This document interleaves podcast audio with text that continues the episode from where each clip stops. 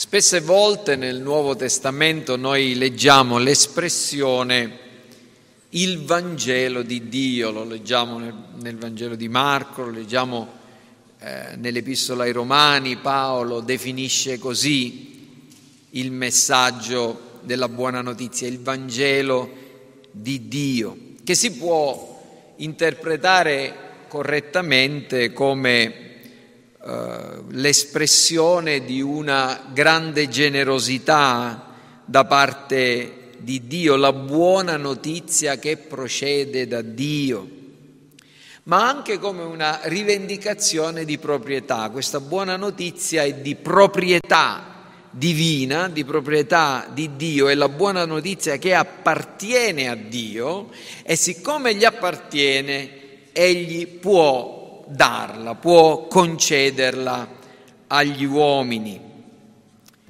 Oggi però vogliamo pensare a questo lieto annuncio che nella notte in cui nacque Gesù eh, infranse il silenzio delle colline nei pressi di Betlemme vi ricordate, oggi nella città di Davide è nato per voi un Salvatore che è il Cristo, il Signore. E voglio parlarvi però non tanto del Vangelo di Dio, quanto del, del Dio del Vangelo. Il Dio del Vangelo. E lo farò prendendo spunto dalle parole con cui Matteo inizia il proprio racconto della vita di Gesù. Quindi leggiamo insieme Matteo capitolo 1, i versetti da 1 a 17. Matteo 1, dal versetto 1 al versetto 17. Genealogia di Gesù Cristo, figlio di Davide, figlio di Abramo. Abramo generò Isacco, Isacco generò Giacobbe, Giacobbe generò Giuda e i suoi fratelli, Giuda generò Perez e Zerac da Tamar, Perez generò Kerson, Kesron, Kesron generò Ram, Ram generò Amminadab, Amminadab generò Nason, Nason generò Salmon, Salmon generò Boaz da Raab, Boaz generò Obed da Ruth, Obed generò Isai e Isai generò Davide, il re. Davide generò Salomone, da quella che era stata la moglie di Uria. Salomone generò Roboamo, Roboamo generò Abia, Abia generò Asa, Asa generò Giosafat, Giosafat generò Jeoram, Jeoram generò Uzia, Uzia generò Jotam, Jotam generò Akaz, Akaz generò Ezechia, Ezechia generò Manasse, Manasse generò Amon, Amon generò Giosia, Giosia generò Jeconia e i suoi fratelli al tempo della deportazione in Babilonia. Dopo la, la, deportazione in Babilonia, Jeconia generò Sealtiel, Sealtiel generò Zorobabele, Zorobabele generò Abiud, Abiud generò Eliachim, Eliachim generò Azor, Azor generò Sadoc, Sadoc generò Achim, Achim generò Eliud, Eliud generò Eleazar, Eleazar generò Mattan, Mattan generò Giacobbe, Giacobbe generò Giuseppe, il marito di Maria dalla quale nacque Gesù che è chiamato Cristo. Così da Abramo fino a Davide sono in tutto 14 generazioni, da Davide fino alla deportazione in Babilonia 14 generazioni e dalla deportazione in Babilonia fino a Cristo 14 generazioni. Perché mai iniziare il racconto di una storia così bella e, e, e, e importante e avvincente con una lunga lista di nomi, anche abbastanza noiosa, da, da leggersi è difficile, no? Perché? La ragione certamente c'è, è espressa un po' in filigrana, in trasparenza e questa ragione magari noi non la cogliamo immediatamente. Se dovessimo leggere il libro della storia di un personaggio importante che inizia facendoci tutta la sua genealogia, dopo un paio di pagine eh, noi la lasceremmo. Ma questa, la ragione per cui Matteo inizia con questa genealogia, con questa lunga lista di nomi, era sicuramente colta in modo immediato dalla, dal, dal, pio israelita, da, da, dal, dagli uomini di, di, ebrei che ogni sabato ascoltavano la lettura della scrittura, che conoscevano l'Antico Testamento, che sapevano le cose che riguardavano il patto, il Dio di Israele, le promesse che il Signore aveva fatto al suo popolo. Perché? Perché questa lista ci rivela, ed è una dichiarazione, del carattere di Dio. Sebbene non in modo diretto e, come dire, immediatamente comprensibile, però è così. E io questa, questa mattina, proprio da questa lista che abbiamo appena letto, vorrei rispondere a queste domande. Chi è il Dio che ci ha dato il Vangelo. Com'è questo Dio?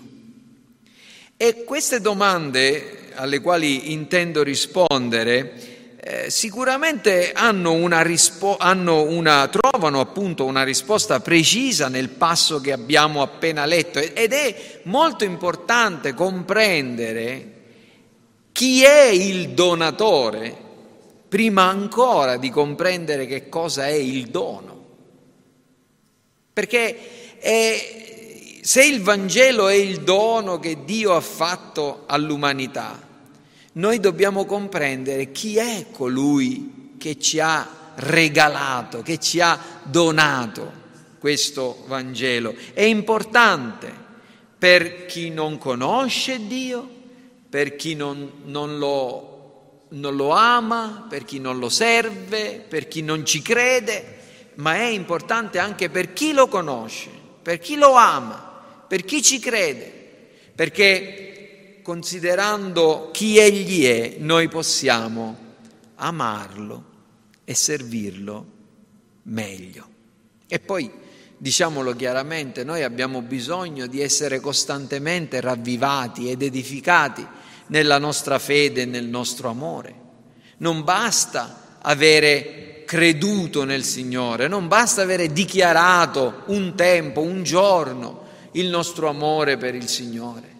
Non basta avere promesso un anno fa, dieci anni fa, trent'anni fa la nostra fede, la, il nostro servizio al Signore, il nostro fedele servizio al Signore. Queste sono cose che dobbiamo rinnovare ogni giorno, dobbiamo edificare costantemente noi stessi sulla nostra santissima fede, dobbiamo essere ravvivati nel nostro amore e nella nostra dedizione al Signore. Purtroppo noi siamo esseri che decadono, come decadono i nostri corpi, come invecchiamo così anche è possibile che il nostro uomo interno, piuttosto che rinnovarsi, si de- degradi e il nostro amore può diventare tiepido. Quindi la prima cosa che vogliamo considerare è che il Dio del Vangelo è il Dio saggio. La prima qualità è proprio l'infinita sapienza, l'infinita saggezza di Dio. Quando l'Apostolo Paolo considerava la sapienza di Dio, si esprimeva con, un, con, una, eh, con, con, delle parole che erano piene di meraviglia.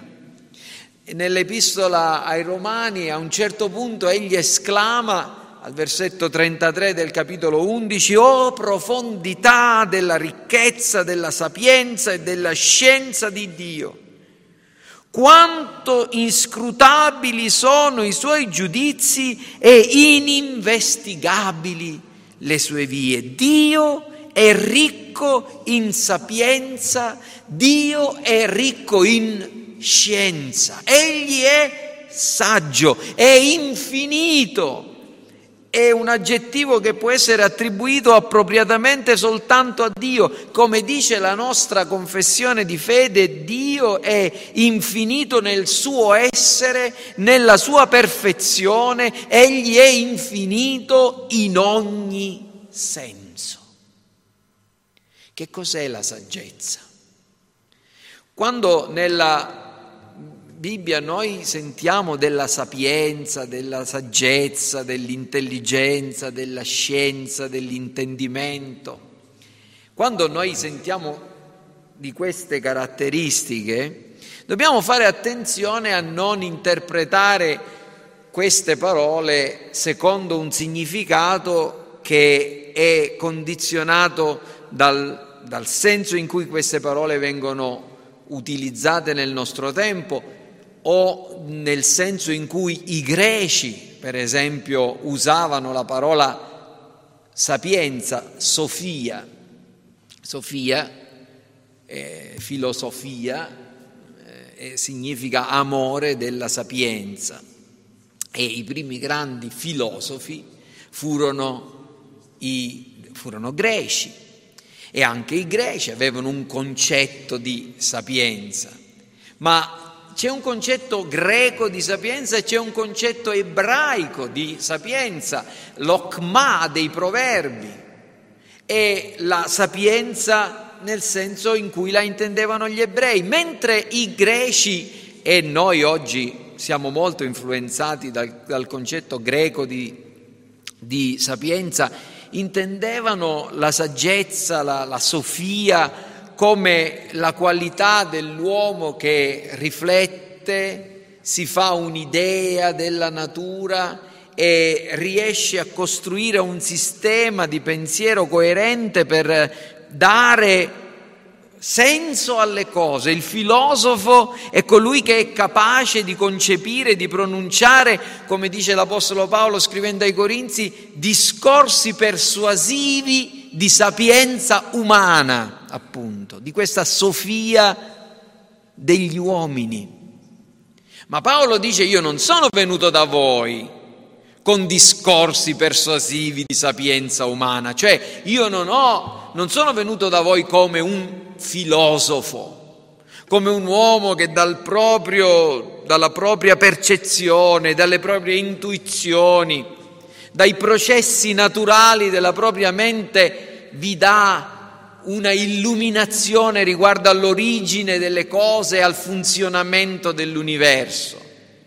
No, il, il, il, concetto, il concetto biblico di saggezza è ben altra cosa. Il concetto biblico di saggezza è il saggio secondo il pensiero ebraico, è colui che non solo sa certe cose, non, non è una persona che sa tante cose, ma è colui che fa buon uso della conoscenza, colui che vive una vita retta, colui che agisce bene, colui che agisce adeguatamente, colui che agisce secondo giudizio, colui che conforma la propria vita non a una visione del mondo che ha costruito, ma alla rivelazione di Dio. E quando si parla della sapienza di Dio, quando si dice che Dio è saggio, oltre al significato della sua rettitudine, della sua giustizia, noi veniamo portati a un livello ancora più alto. Dio, dice l'Apostolo Paolo scrivendo ai Romani, è unico in saggezza.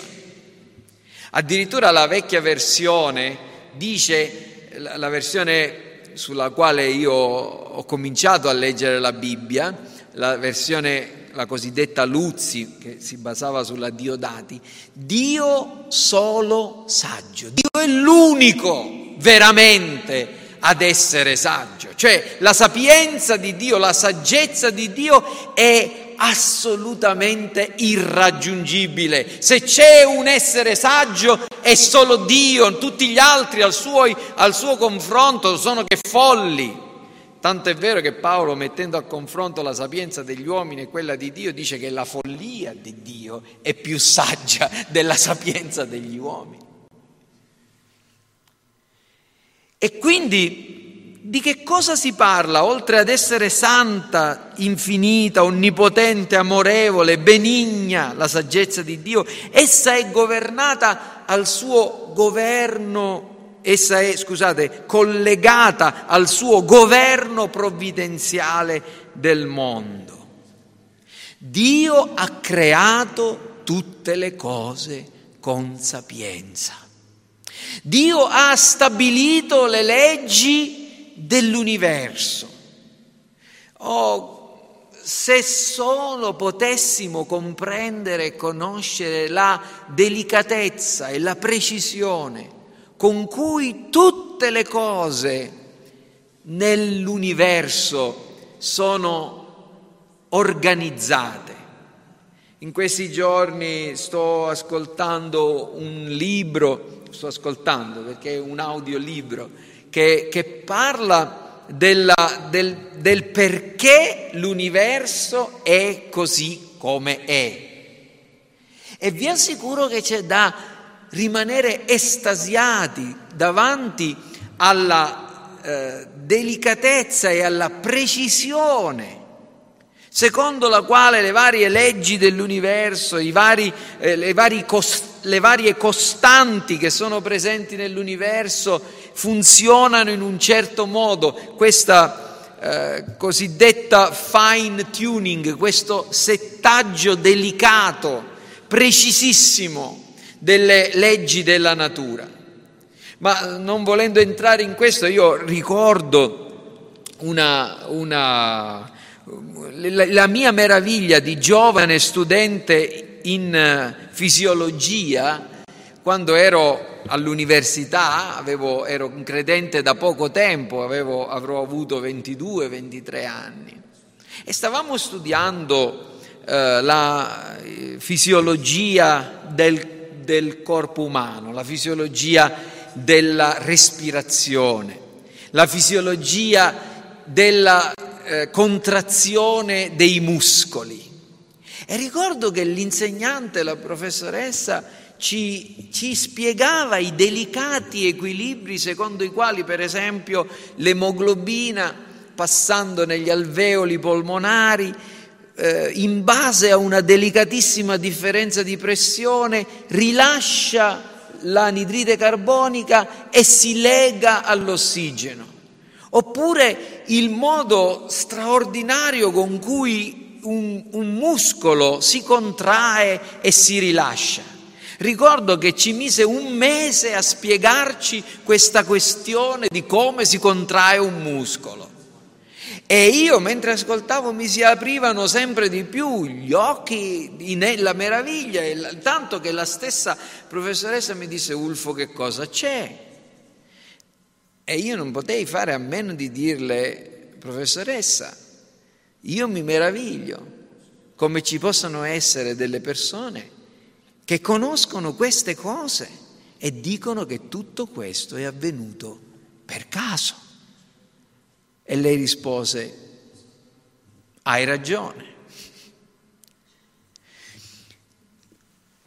La saggezza di Dio ha a che fare con la con la precisione con cui l'universo funziona. La, la vita è possibile, i delicati cicli della natura, il ciclo dell'acqua, il ciclo dell'azoto, il ciclo del carbonio, come partoriscono le cerve, co- le cerve, come viene provveduto il cibo ai piccini dei corvi che gridano, come perfino la caduta di un uccellino di un passero non avviene senza il permesso di Dio. Questo ci dice Gesù. Tutto è saggiamente governato. A Dio nulla sfugge. Come disse eh, Ersi Sproul, nell'universo non c'è un solo atomo che agisca in modo indipendente dal volere di Dio, non c'è un solo batterio, un solo virus, non c'è una sola persona, non c'è nulla di casuale che agisca senza il volere di Dio. È un mistero,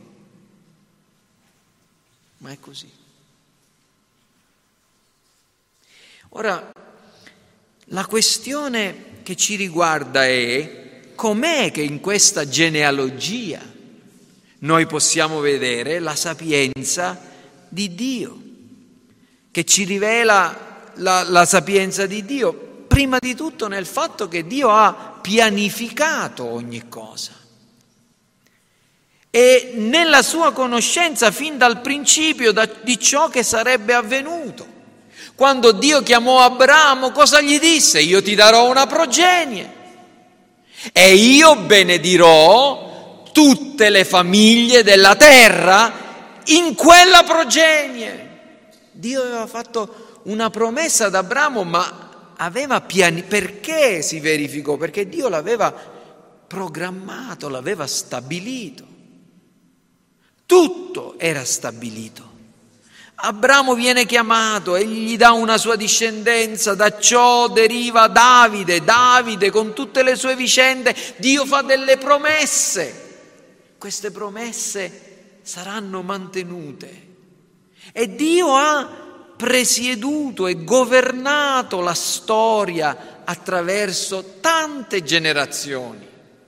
Noi abbiamo alla fine di questo passo che dice 14 generazioni da Abramo fino a Davide, 14 generazioni da Davide fino alla deportazione, 14 generazioni dalla deportazione fino a Cristo. Questi numeri sono simbolici perché se voi leggete tutta la storia, eh, Matteo ha evitato di scrivere alcuni nomi di re, per esempio. Quindi non dobbiamo prenderli alla lettera, ci sono cose nella scrittura che devono essere prese alla lettera, ce ne sono altre che devono essere prese in un altro modo. Quando abbiamo delle buone ragioni per farlo, se ci ostiniamo a prenderle alla lettera, noi sbagliamo.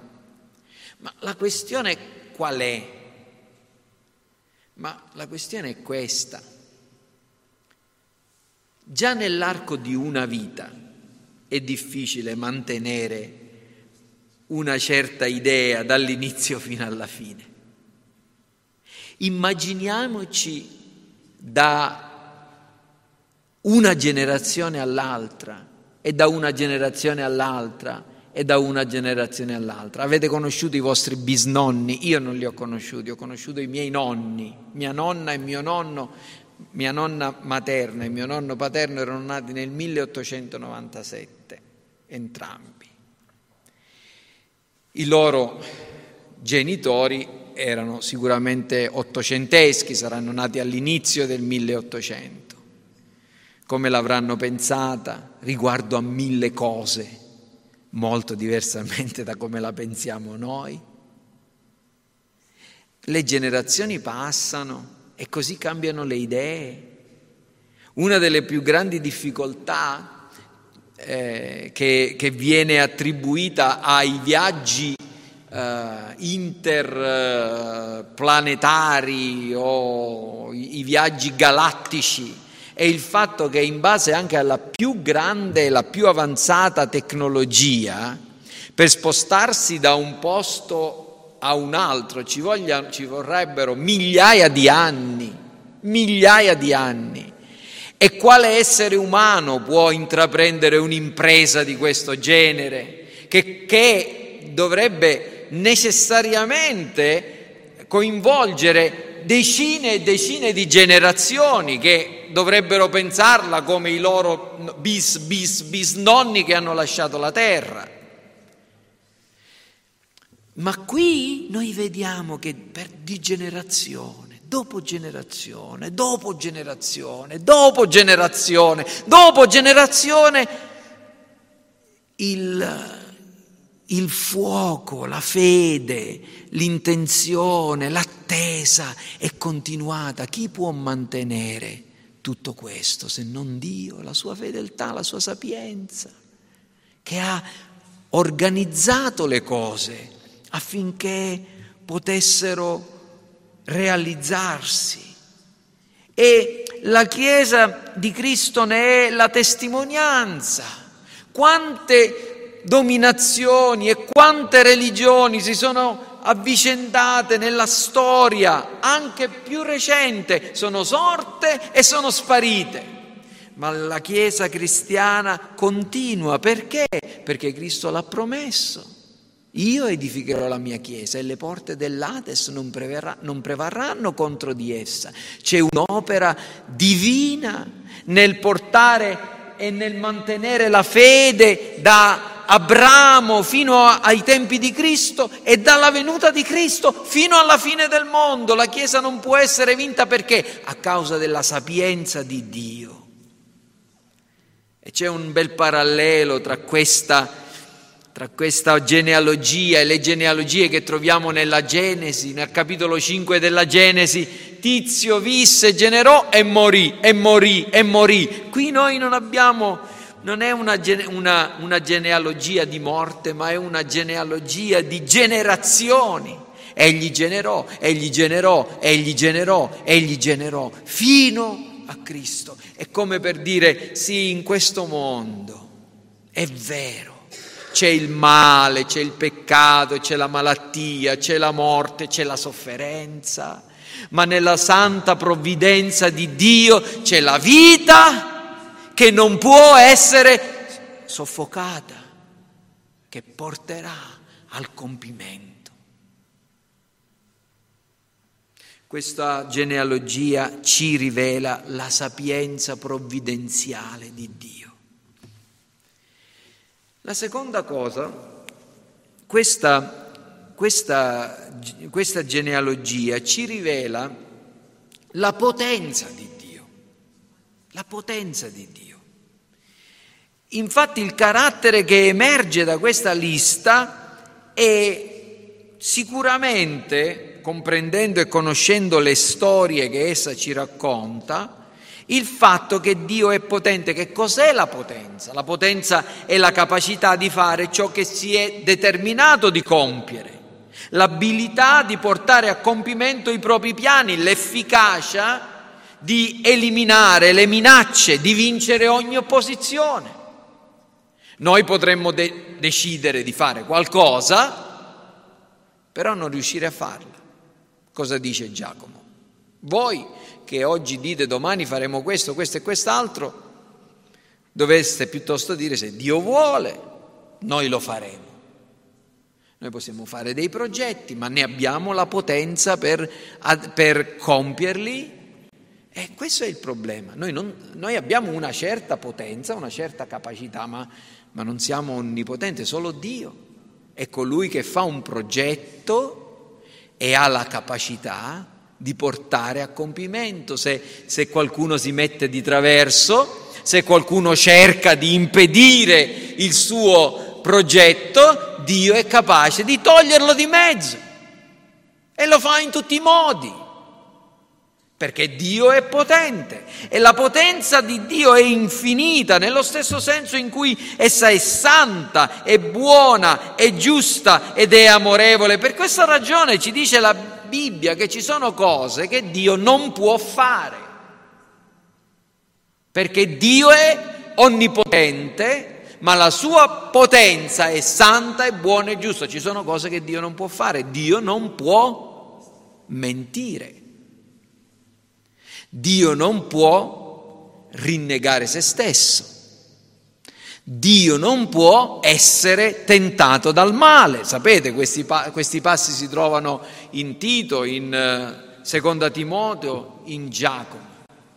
Proprio perché Dio è la potenza di Dio, è, onnipot- è, è santa, è giusta ed è buona. Egli è onnipotente rispetto al bene, rispetto alla giustizia, rispetto ai suoi decreti. In Isaia bellissimo passo. Isaia 46. Dio dice, il mio piano sussisterà. Metterò ad effetto tutta la mia volontà. Chiamo da oriente un uccello da preda, da una terra lontana l'uomo che effettui il mio disegno. Sì, io l'ho detto e lo farò avvenire. Ne ho formato il disegno e lo eseguirò. Isaia 46, versetti 10 e 11. Di la potenza di Dio è la sua capacità di eseguire i propri decreti in modo infallibile. dove lo vediamo nella genealogia di Gesù. Nella genealogia di Gesù la potenza di Dio è dimostrata prima di tutto nel fatto che questa genealogia appunto non si interruppe. Quante, quante potenti dinastie umane sono state interrotte e di loro non ne sappiamo più nulla. Pensate ai faraoni, pensate ai grandi imperatori, pensate a quelli che sono stati dominatori del mondo, pensate ad Alessandro Magno che ha conquistato tutto quanto il mondo. Una volta si presentò davanti a un filosofo, si dice, un filosofo che viveva in una botte, no? Diogene, e gli disse chi sei tu? gli disse il filosofo e Alessandro gli disse sono Alessandro, il conquistatore del mondo. E Diogene gli disse togliti davanti perché mi oscuri la luce del sole e vai e conquista te stesso. Quell'uomo ne sapeva sicuramente di più di quell'uomo potente. Dove sono i discendenti di Alessandro Magno? Dove sono i discendenti dei grandi imperatori? Dove sono le, le grandi dinastie del passato? Dove sono i, i, i, i, Medi, i Persiani, gli Assiri, i Greci? Eppure la discendenza di Abramo, chi era Abramo? Nessuno. Ma Dio fatto sì che Abramo avesse dei figli e che i figli di Abramo avessero dei figli e che i figli dei figli di Abramo avessero dei figli e che questa dinastia non si interrompesse fino a Cristo. La potenza di Dio che prende le cose deboli del mondo. E noi sappiamo la storia. C'è stato un combattimento contro la dinastia di Abramo. A un certo punto uno, una, una, un'empia regina avrebbe voluto distruggere e uccidere tutti i figli del re, ma uno resiste, viene nascosto. E la genealogia non si interrompe perché? Perché Dio è potente. Perché Abramo, ad Abramo era stata fatta una promessa, a Davide era stata fatta una promessa e la potenza di Dio ha fatto sì che questo accadesse. Quando leggiamo tutta questa genealogia, ricordiamoci che questi non erano altro che deboli, debolissimi esseri umani ma Dio ha vinto la sterilità, ha vinto la morte, ha vinto le cospirazioni, ha vinto le, la, la, la, sfida del tempo, ha vinto i grandi, i, i grandi e potenti imperi perché da Abramo doveva venire colui nel cui nome tutte le famiglie della terra sarebbero state benedette. La seconda cosa è che Dio è potente perché ha usato il concorso dei miracoli e della natura affinché questo potesse capitare. Questo è un concetto molto importante. I miracoli sono tali perché sono rari.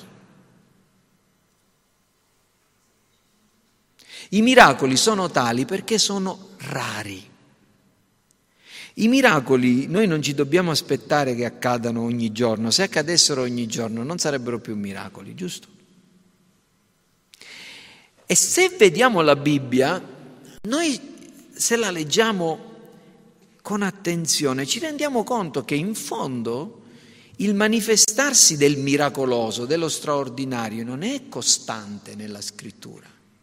Ci sono tempi in cui i miracoli accadono uno dopo l'altro e poi anni, secoli in cui non accadono miracoli.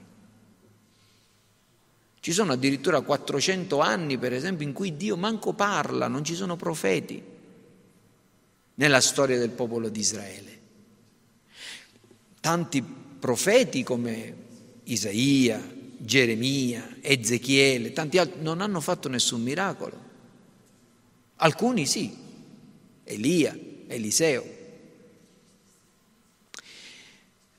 Al tempo degli Apostoli e di Gesù ci sono stati grandi miracoli, poi sembra che siano venuti sempre meno o siano stati sempre più rari. Dio compie ancora oggi i miracoli, certo che li compie, ma i suoi miracoli, proprio perché sono un'opera divina e autentica, sono fatti con economia.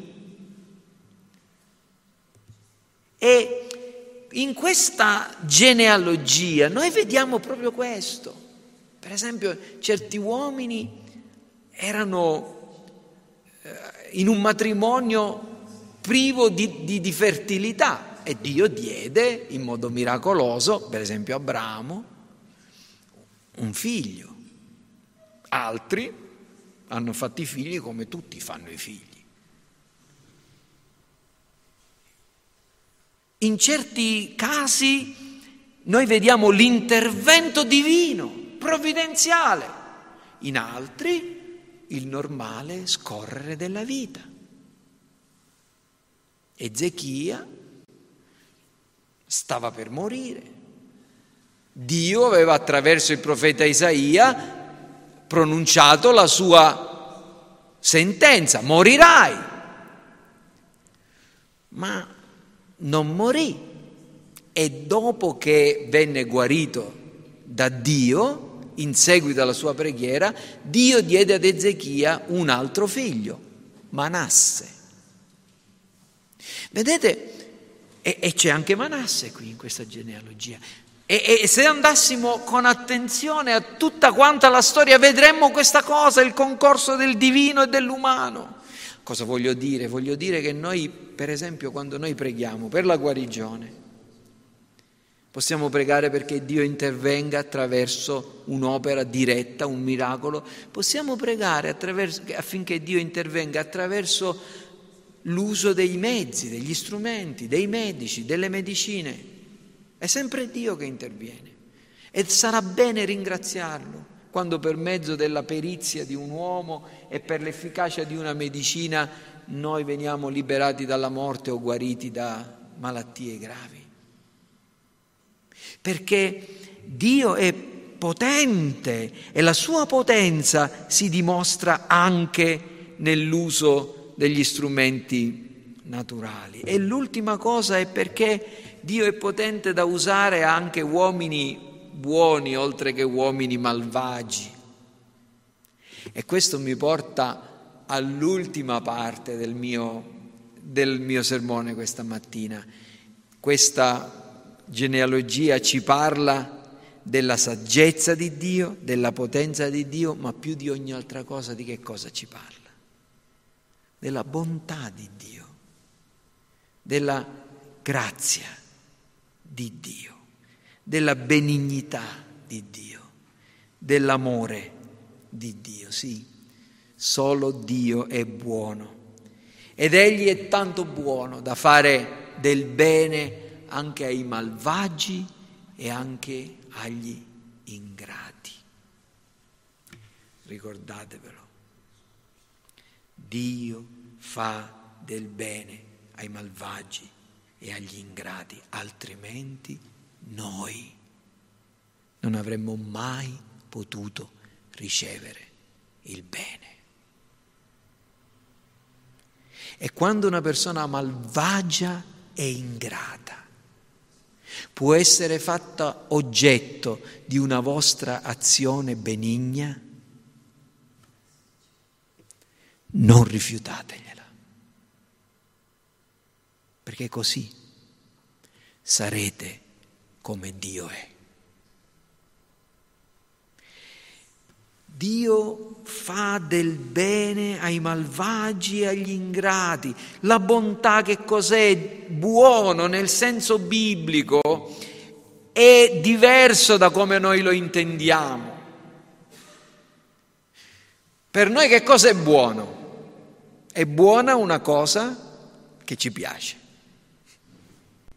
Non è bello ciò che è bello, ma è bello ciò che ci piace, si dice, no? Una cosa un po' stupida e trita e ritrita. Sì, abbiamo un piatto davanti, una persona lo mangia, mmm, che buono, un'altra persona, mamma mia, come fai a mangiare sta roba? Perché noi abbiamo l'idea del buono in senso soggettivistico, in senso uh, cioè, è buono ciò che mi rende felice. Mm? Però il concetto di bontà, secondo la Bibbia, è lontanissimo da, tal, da un tale significato utilitaristico.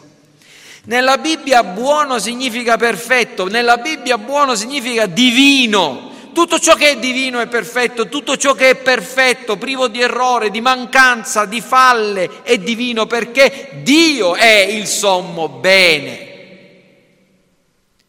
E la bontà di Dio è il suo agire in conformità alla propria natura. Abbiamo letto il Salmo 136 all'inizio, no? L'abbiamo letto, perché la sua benignità dura in eterno, perché la sua benignità dura in eterno, perché la sua benignità dura in eterno, perché Dio è buono, perché ha creato, certo, perché Dio provvede, certo, perché Dio ci ha fatto del bene, certo, ma poi dice delle cose che insomma ci lasciano un po' perplessi a noi uomini moderni. Dio è buono perché ha distrutto il faraone e il suo esercito. Dio è buono perché ha ucciso Og, re di Basan.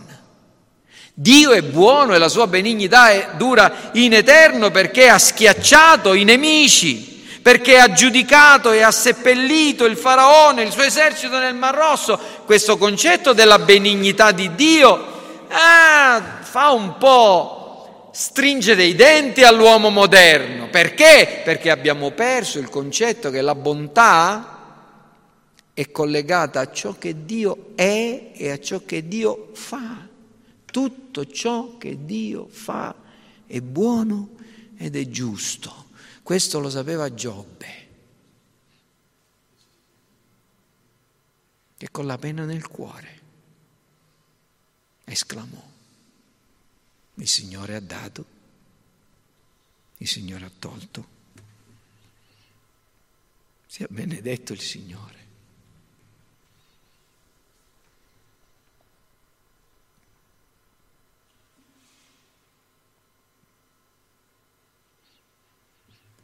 La bontà di Dio è rivelata in questo passo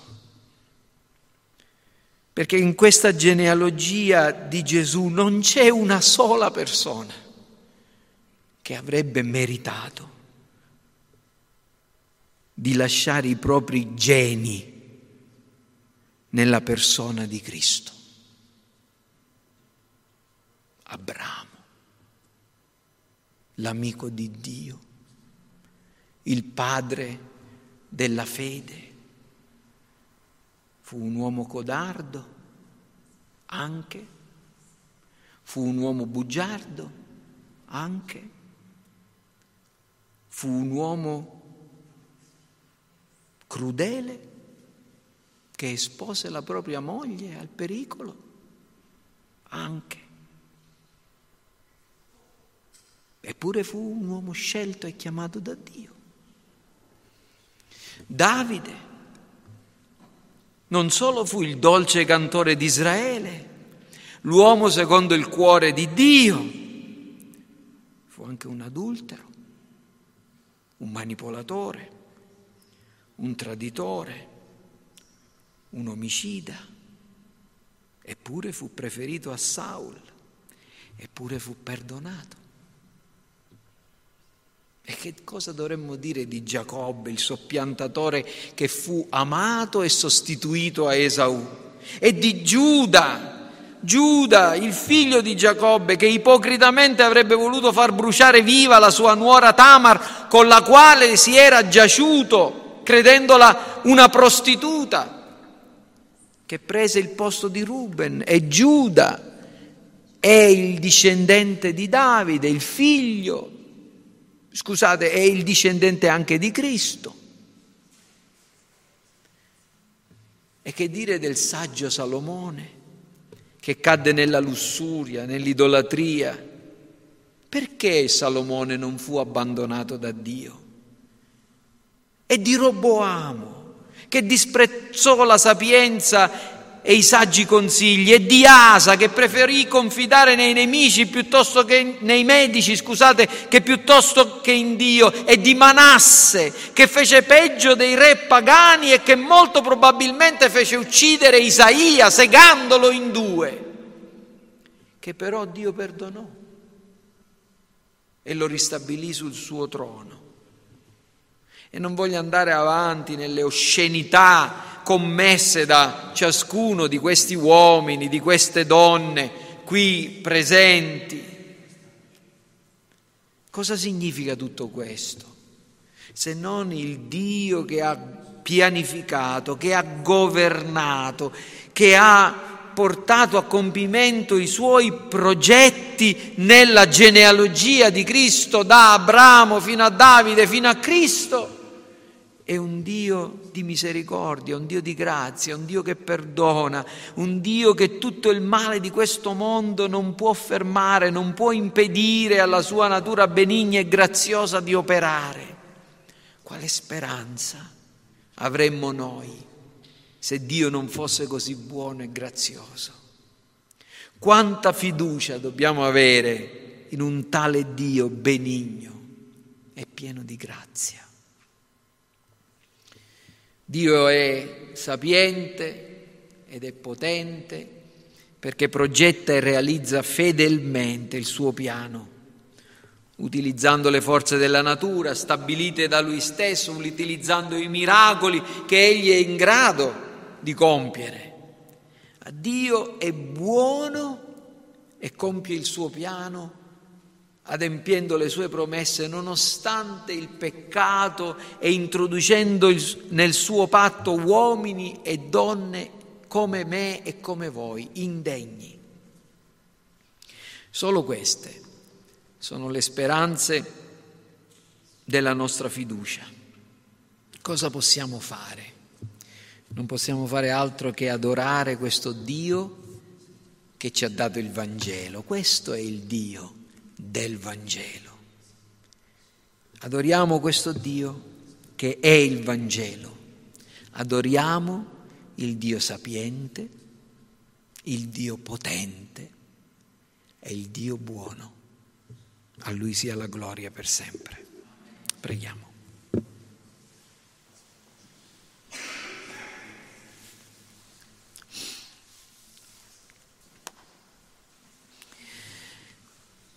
Signore, noi ti preghiamo, apri i nostri occhi per vedere contemplare le tue meraviglie, la tua grandezza, il grande mistero del dono di Cristo che ci è stato concesso dal Dio saggio, potente e grazioso. Apri il cuore, o oh Signore, di quanti ancora non ti conoscono e fa che anche questa parola che hanno ascoltato possa giovare per la loro salvezza e ravviva, o oh Signore, l'amore verso di te. Fa in modo che abbandoniamo qualunque pensiero di merito, qualunque tentativo di contrattazione poiché, oh Signore, tu sei un Dio di grazia, un Dio di grande e meravigliosa benignità. Grazie per il Vangelo, grazie per il tuo Vangelo, ma grazie, oh Signore, prima di tutto per averci rivelato chi tu sei. Fa che nelle gioie della vita e fa che nei dolori della vita possiamo sempre ricordarcene. Nel nome di Cristo noi preghiamo. Amen.